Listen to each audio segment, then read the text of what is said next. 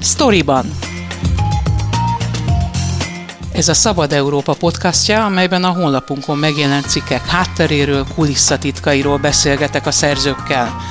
Mivel kollégákról van szó, kérem nézzék el nekem, hogy tegeződni fogunk. Én Fazekas Pálma vagyok, tartsanak velem és munkatársaimmal.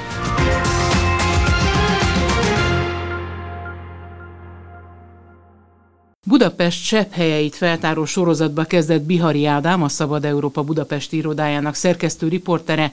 Ő a sztoriban vendége. Szerbusz Ádám. Honnan jutott eszedbe, hogy ezekkel az elhagyatott telkekkel foglalkoz? Nap mint nap elmegyünk mellettük, és igazából nem tudjuk, hogy mi történik, csak azt látjuk, hogy pusztulnak le régóta nézem ezeket az épületeket, nem csak Budapesten egyébként, tehát ahol járok, kelek, vidéken is mindig uh, szerintem megvan egy csomó emberben ez az utazunk a vonaton, és ott áll a pusztában egy tanya, látszik, hogy teljesen elhagyatott, vajon mi lehet a története.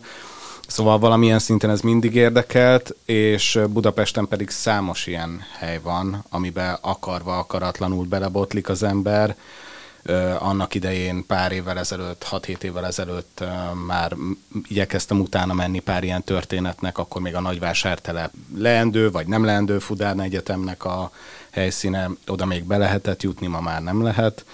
Az például egy nagyon érdekes hely volt, és akkor úgy gondoltam, hogy nézzünk utána, hogy mennyire érintett egyébként Budapest ebben, ez mennyire egy elterjedt dolog, milyen helyeken vannak ezek a telkek, mit lehetne velük kezdeni, mi az, amivel már semmit, meg egy-két helynek mi a története. Ez is érdekel. Ugye videóriportot készítettél, az elsőbben a barna mezős területekkel foglalkozol, erről majd mindjárt beszélünk, hogy ez pontosan mit jelent, a második részben pedig a 12. kerületben és valaha csodálatos villákat területeket találtál, illetve volt egészségügyi intézményeket, amelyek elképesztően rossz állapotban vannak. De még mielőtt belekezdenék, neked mi volt a benyomásod? Tehát szomorú voltál, az üzleti lehetőséget láttad benne, hogyha mondjuk egy vállalkozó helyébe képzelted magad. Milyen érzés fogottál? ez egy egyáltalán nem egy fekete-fehér dolog szerintem, mint általában az élet. Tehát nem lehet azt mondani, hogy a csúnya befektetők csak a pénz érdekli őket, ettől befektetők, ettől működik a piacgazdaság, hogy befektetők olyanba rakják a pénzüket, amitől profitot várnak, és ezzel szerintem általában nincsen semmi gond. Inkább az látszik, amikor a piacgazdaság kevésbé kezd működni, és más dönti el, hogy ki az, aki mondjuk hozzájuthat, és milyen áron egy-egy ilyen telekhez, és mit kezd vele. Nyilván a szomorúság az benne van, amikor elmegy az ember egy ilyen, például az általad említett budai egészségügyi intézményekhez, és belegondol, hogy így gyógyító munka folyt, és abba is belegondolt, hogy belegondolsz, hogy milyen állapotban van egyébként a magyar társadalom lélekállapota, tehát, hogy erre szükség lenne, és most pedig tényleg a város legdrágább helyein állnak olyan épületek, amik ha már funkciójukat nem is képesek betölteni, de legalább értékük van, eszmei értékük mindenképp, és egyébként más érték, tehát nyilván pénzbeli értékük is igen magas. Úgyhogy a szomorúság is, meg az is, hogy hogyan lehetne változtatni, ami nem lehet amit nem lehet már segíteni, azt pedig mivé lehetne átalakítani. Nekem egy kicsit olyan benyomásom volt mind a két rész nézése közben, hogy azért nagyon sok ilyen telek van, de mégiscsak több a vadász, mint a fóka. Tehát, hogy próbálja nyilván a tulajdonos is, adott esetben a főváros vagy a kerület a lehető legjobb módon,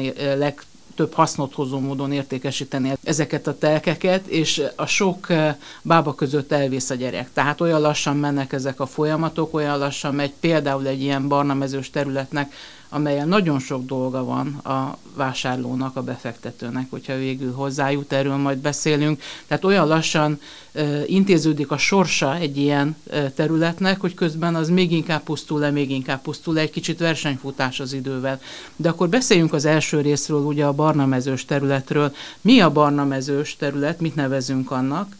És milyen értéket képviselnek ezek, mekkora területről van szó a fővárosban. Ugye beszéltél a főváros főépítészével, aki azt mondta, hogy ez Budapest aranytartaléka.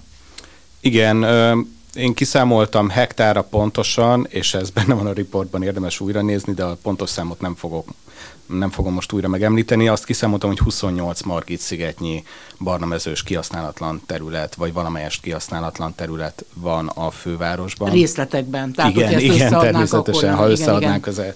Ez, ez 28 Margit szigetnyi terület lenne. Igen, sokszor azt érzi, ahogy az előbb említetted, azt érzi az ember, hogy nagyon lassan mennek a dolgok, és, és elvesznek ezek a területek, vagy túlságosan lepusztulnak ahhoz, hogy már valamit lehessen kezdeni velük, ez van, hogy szándékos, tehát ezt láttuk a hetedik kerületben, ez a 2000-es évek közepén volt egy nagyon erős folyamat, amikor a régi zsidó negyednek a valóban nem jó állapotban lévő házait, de közülük sok műemlékvédelem alatt állt, és a kerület, az akkori önkormányzat addig hagyta rohadni ezeket az épületeket, amíg végre ki lehetett mondani, hogy hát ez életveszélyes, sajnos el kell bontani, odaadjuk a befektetőnek, ilyen-olyan áron, nem tudjuk, hogy az hol csúran cseppent vissza, és utána ő pedig egész más, tehát lakóparkokat vagy lakóházakat épít majd rajta.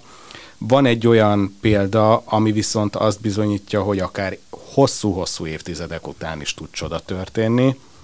Az a csoda ebben az esetben nem egy eszmei szempontból egy, nem egy óriási csoda, de a Rózsadomban lévő nagy rendkívül nagy lakóház, amit sokan a domb csúfságának hívtak sokáig, mert egy, egy hatalmas monstrum állt ott félig készen, és a korábbi riportomban pár évvel ezelőtt én, én arról még forgattam, és most már ott egy rendes, funkcionális lakóház áll, nem tudom, hogy milyen kihasználtsággal, de a lényeg az, hogy ott ez megépült, ez befejeződött, ott van például a gázgyárnak a példája, az óbudai gázgyárnak a példája, amit a riportban mi is megnéztünk, de annak két része van. Az egyik része, ahol mi jártunk, ez a régi, egyébként nagyon szépen állag megóvott a mai napig megóvott része, a másik pedig a Graphisoft Park, amit egy nagyon szépen kialakítottak, és abszolút funkcióját betöltő, és mégis régi elemeket is megőrző hely.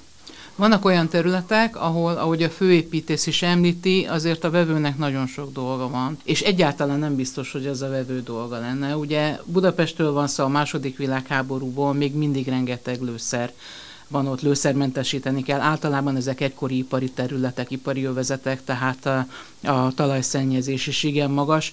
Ahhoz, hogy a főváros ezeket például a rákos rendező esetében jól tudja értékesíteni, mekkora befektetésre lenne szükség? Ezek valószínűleg akkora pénzek, hogy az állami segítség nélkül semmiképpen nem menne, még befektető segítségével sem, hiszen a befektető nem fog beleölni valamibe akkora pénzt, amiből látszik, hogy soha az életben nem fog visszatérülni. Tehát például a Rákos rendezőnél ott ugye pont a lőszer, hiszen a pályaudvarokat, sineket sokszor bombázták a második világháború alatt, ezeket lőszermentesíteni kell. Nyilván ipari területek esetében szintén a gázgyárnak az a része, ott talajcserét kéne csinálni, ezek elképesztő összegek, és valamilyen állami támogatás van, ugye ez a rozsdaövezeti akcióterv, amiben áfa, alacsonyabb áfa mellett lehet építkezni, és a vevők is olcsóbban tudják megvenni ezeket a lakásokat. De a főépítész is azt említette, hogy ez, ez kevés, tehát ez nem fog csodát tenni. Egyes helyeken lehet, hogy igen, de vannak ezek az óriás barnamezős területek. Az egyik ugye a, a Rákos rendező, de ilyen például a Gancmávag kőbányán. Ott ráadásul még az is nehezíti a helyzetet, hogy a tulajdonos viszonyok nagyon kuszák, ugye 150-200 tulajdonosról beszélt a fő építész. Van más ilyen terület is, ahol a történelem során annyi tulajdonos lett, hogy most évekig tartana egy peres eljárás? Szerintem sok hallgató is belefut, vagy belefutott, vagy van családi példa rá, hogy nehéz eladni a lakást, mert a rokonok szerte szélettek a világban, de mindenkinek tulajdonjoga van, hogy lehet akkor azon, na ezt kell elképzelni úgy, hogy több száz ilyen van, a, ugye a köbenyei gazmávag esetében, az ottani kínai piac esetében szinte kicsit sarkítva minden négyzetméterre jut egy tulajdonos. Nem tudom, hogy erre mi a megoldás, hiszen azt látjuk, hogy ahol maga az állam, vagy az önkormányzat, vagy a főváros a tulajdonos, ott sem képes történni évtizedekig semmi, pedig egyedül vannak, de ahol, ahol ez teljesen szétfut, ott pedig nagyon nehéz erre bármi megoldást Van viszont olyan terület, ahol az állam azonnal meglátja a lehetőséget, ez a Bosnyák tér, ugye, ahol 244 milliárd forintért e, csapott le az állam erre a projektre. Pontosan miről van szó, és miért olyan kúráns ez a terület?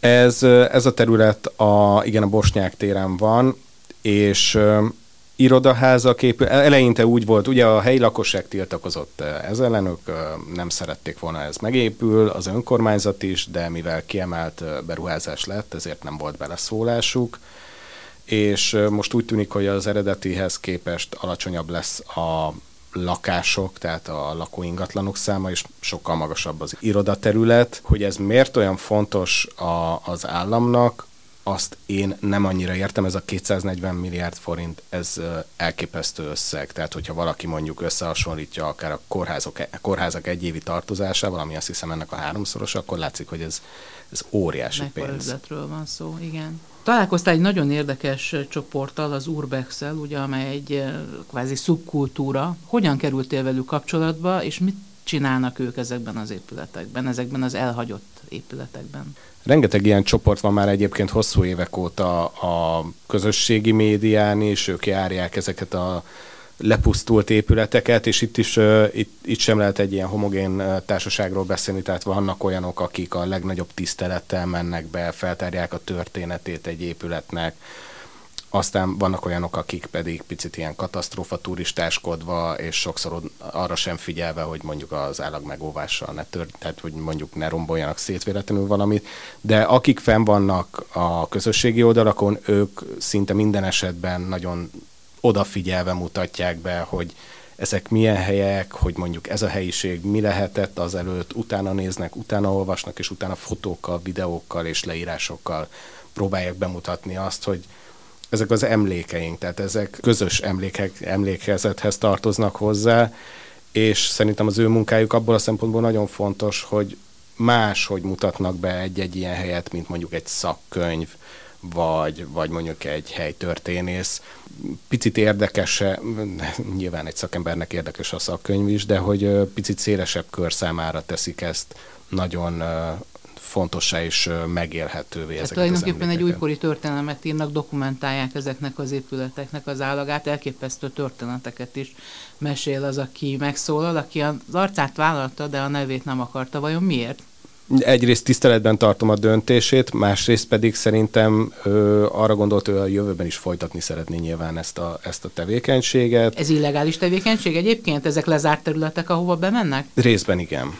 Én azt mondanám, hogy az urbexesek esetében jó részt igen, tehát ezek sokszor magánterületnek számítanak, de ez is annyira szerteágazó, hogy van olyan magánterület, ahova valóban kerítésen keresztül mennek be, és láthatóan zárva van, és ki van írva, stb. De például a hajógyár területére pár évvel ezelőtt még bárki bemeltett, hiszen tárva nyitva volt az egész. Most már ugye szigorúan le van zárva, ki van írva. De hogy itt is, itt is nagy eltérés van, van ahova az ember azért simán bemegy, mert látja, hogy igazából nyitott rész az egész, és uh, ott van ugye a Tündérhegyi villa is, aminek uh, nagyon szépen elkészített kerítése van már, az veszi körbe, viszont hogyha ennek ellenére mondjuk a garázsajtó nyitva van, akkor az jut be, aki akar, meg azért olyan sok embert ez nem állít meg. Aztán pedig vannak olyan helyek, amiket rendesen őriznek, és oda nehéz is bejutni, és adott esetben konfliktusra is sor kerülhet az őrzővédő szolgálatokkal. Igen, ahogy meséli volt, ahol fegyver és vipera is előkerült. Vonzó helyszínek, ezek az lepusztult épületek, területek a filmeseknek is. Ebből bevétele származik az államnak, vagy a terület tulajdonosának? Ez elsősorban a fővárosra jellemző, és van belőle bevétel, és ugye itt hallottam többször is azt a véleményt, hogy sokszor ez szinte megakadályozza a fejlesztést, mert annyira jól fizet az, hogy időnként ide jönnek filmesek, és kibérelik azt a környéket, hogy nem éri meg fejleszteni, mást kezdeni vele, vagy ha végül is valami más ötlet lenne rá, akkor az nem biztos, hogy megtérülne, nagyon sokba kerülne.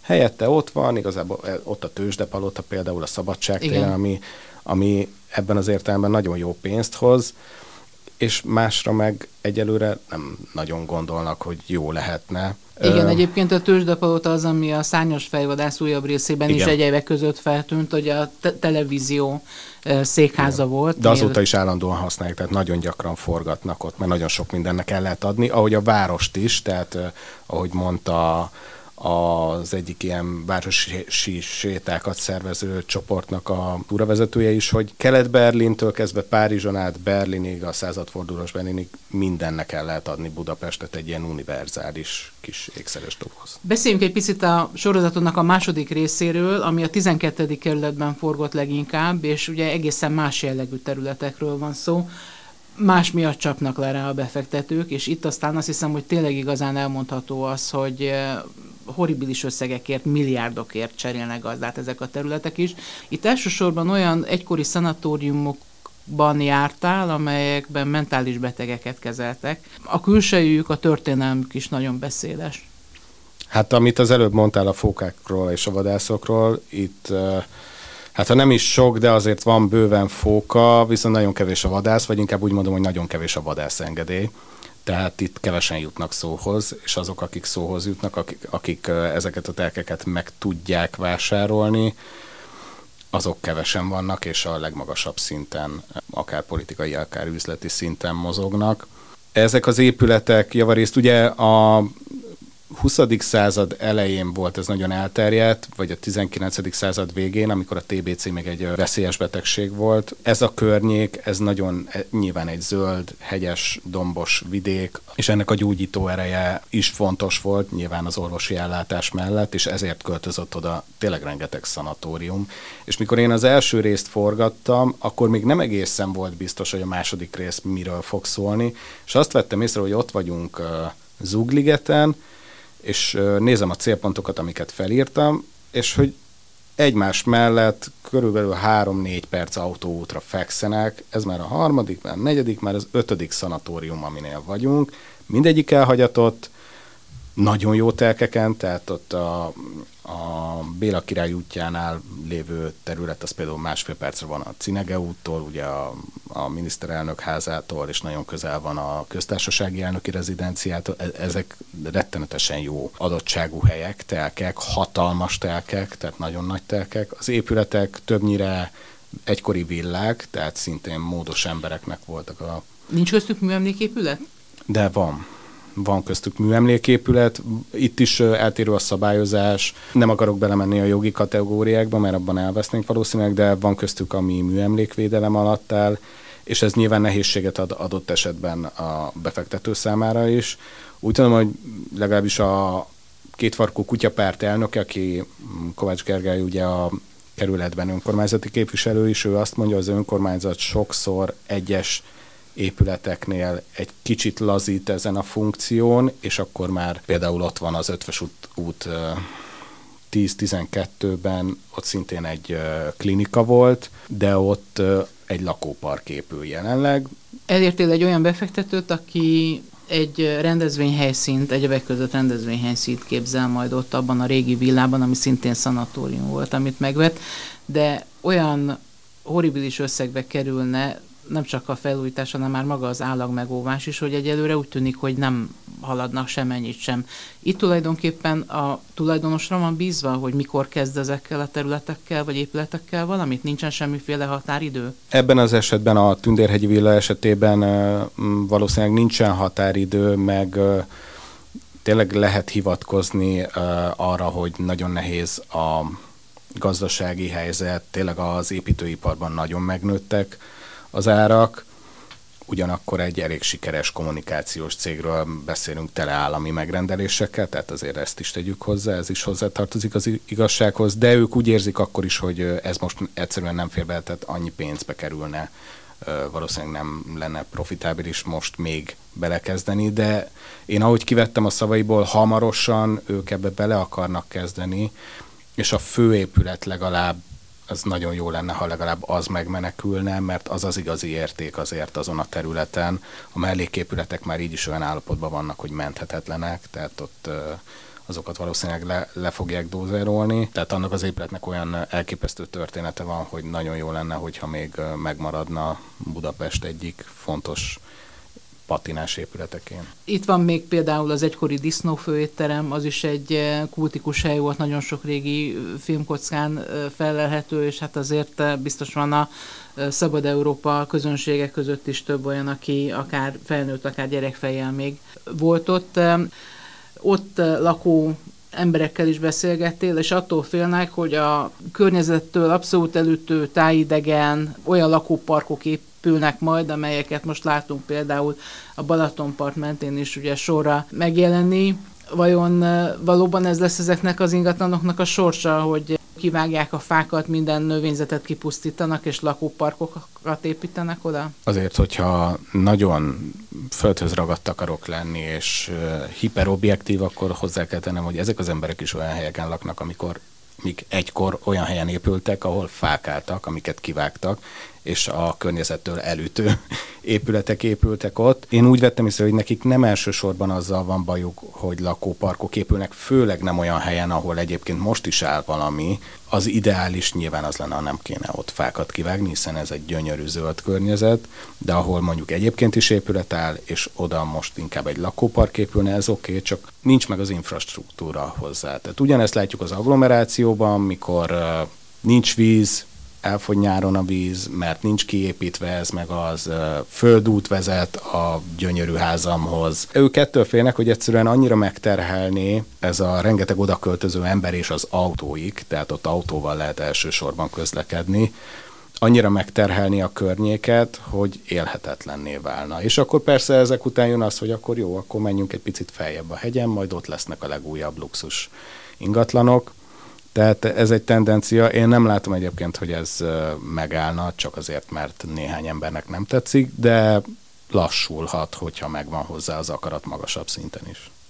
Említetted a beszélgetésünk elején, hogy nem csak Budapesten, na most Budapesttel foglalkoztál, hanem vidéken is számos ilyen terület van. Tervezed ezt valamiképpen folytatni, ezt a sorozatot? Mindenképpen nagyon sok ilyen terület van, például nagyon sok felhagyott katonai objektum, akár szovjet, akár a magyar néphadsereghez tartozó terület. Nyilván nem mindegyik érdekes egyébként, tehát van, ahol egy kőhalom van, az, az nem annyira megragadó, de van, ahol mondjuk titkos objektumok voltak, van, ahol ilyen-olyan lőszereket tároltak. Van ezek között olyan, ami pedig kifejezetten szép épület is. Tehát e, ez az egyik profil, a másik ugye rengeteg elhagyott, elhagyatott kúria, pont most múlt héten nyaralás közben mentünk el Abaújszántó mellett, van egy, egy patai birtok, és ott van egy ilyen nagyon, tényleg nagyon rossz állapotban lévő, de egyébként a, abból a szempontból nagyon különleges kastély, illetve inkább egy komplexumnak nevezném, hogy általában az szokott lenni, hogy megvan egy épület a kúriából, és akkor így az a műemlék, vagy akármi. Itt nem, itt rengeteg melléképület van. Tehát istálótól kezdve kiszolgáló épületekig, és ezek mind megvannak, nagyon rossz állapotban, meg maga a főépület is nagyon rossz állapotban van, számtalan ilyen van. És vannak jó példák is, tehát ott például azt is meg lehet mutatni, hogy van egy csomó kúria, amit nagyon szépen rendbe hoztak. Most el lehet azon, lehet azon rugózni, hogy milyen befektető, milyen célból, stb. Ha csak a kizárólag abból a szempontból nézem, hogy rom vagy nem rom, akkor ebből a szempontból vannak jó példák is.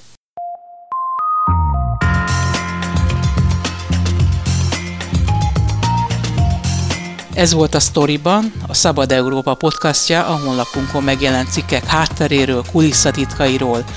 Én Fazekas Pálma vagyok, köszönöm figyelmüket munkatársaim nevében is.